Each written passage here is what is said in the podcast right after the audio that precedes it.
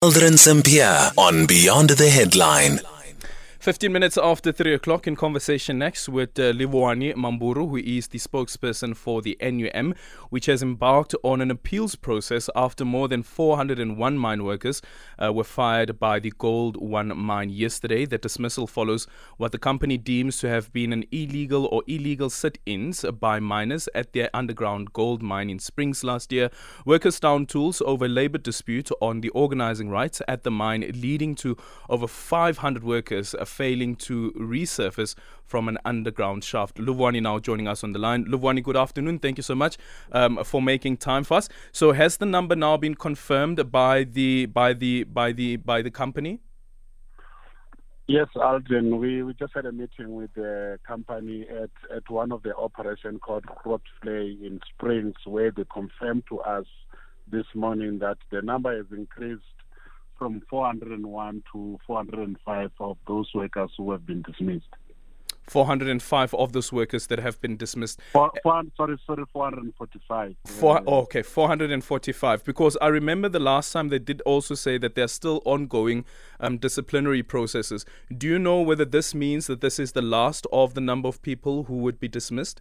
No, it's not the last. Um, while we were in the meeting, they indicated that uh, there were those workers, uh, while others were held hostage underground, there, there are others who were uh, involved in an unlawful strike on the surface. So those workers amount to 104. So this week they are also going to face disciplinary hearing. That is what uh, the management told us uh, as the NUM.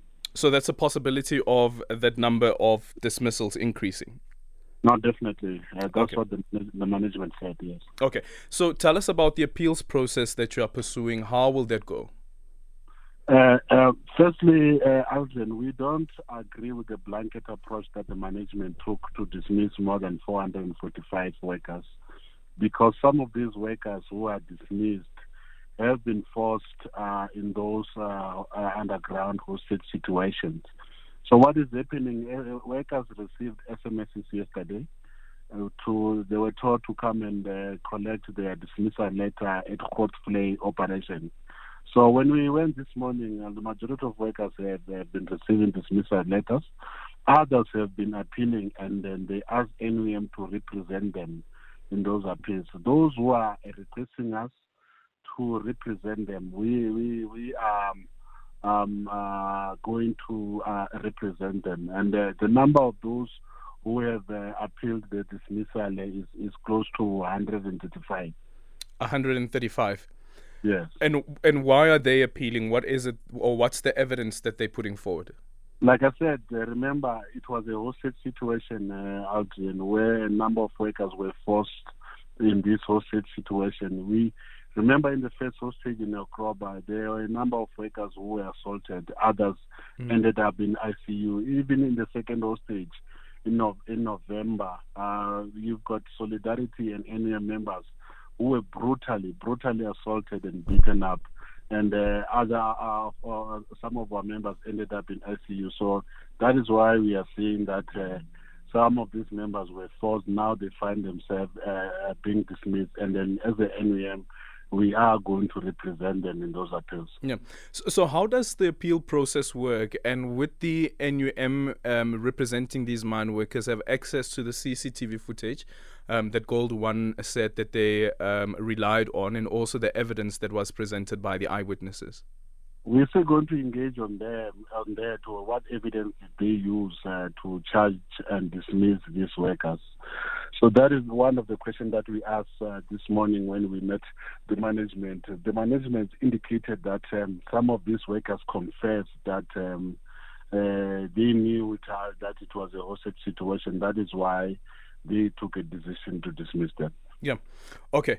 Um, the other part is around the recognition of the NUM. Of course, there is still that closed shop agreement, but then the process was supposed to have started, I think, in December um, to start auditing your members. How far is that process? Yeah, definitely. Uh, when we met the management this week, it was one of the issue. Um, remember the NUM when this um, uproar started last year, Aldrin, we the, the main demands of the workers that they don't want this uh, closure agreement, which we cancelled and then it came to an end on the 14th of December. So there is no longer a closed shop agreement. So, but the CCMA has to run the verification process, and that is what we are waiting right now. Mm-hmm. And and with that with the verification process, because there's been admission at least from the company as well that they didn't do what they were supposed to do in terms of the intervals. I think it's a, a three year interval, if I'm not mistaken. How often the verification would need to take place. Um, and I was sharing now with my listeners the question that begs my mind is um, where's the original sin and where did the original sin start? And I say the original sin actually started with um, the mine, the company itself, not doing what it was legally obliged to do, which led to this particular dispute.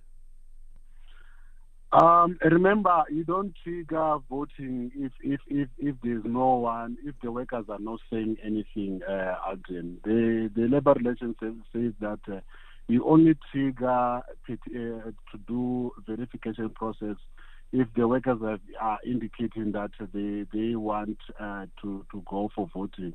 So it's not a must that after three years you must go for voting. The workers must indicate that they are unhappy with the closed shop agreement and uh, and uh, they want to go on, on on a voting process. Yeah. Do you accept that that didn't happen? Yes, like I'm saying to you, Adrian, is that it's it's it's it's up to the workers. The workers have you remember they indicated now that uh, the others uh, they want to join a rival union, mm-hmm. and that that is one of the reasons that uh, as the NUM, let's cancel this closure agreement. We don't want any instability at the mine. We want to safeguard the workers' job. That is why, as the NUM, we acceded to the demand and said that we don't want any we don't want to see any workers losing their jobs. Could it have been avoided, though? Do you think? If if the if there there was someone who has triggered that petition to for for a voting process, yes, that is true. Yeah, they say it did. It did happen, um, and I think there was an issue around the stop orders as well. Um, but the company didn't start the process of verification. You don't start the process if if, if there's no verification process. Yeah. Uh, uh, And uh, remember, remember, uh, um, uh, NUM was was the only recognized union at that time. Mm. So the CCMA, one even when you are doing the, the verification process, the CCMA must be involved. That is the most important thing. That is why, in this case, the verification process that is, is going to happen soon. It will be done under the auspices of the of the CCMA.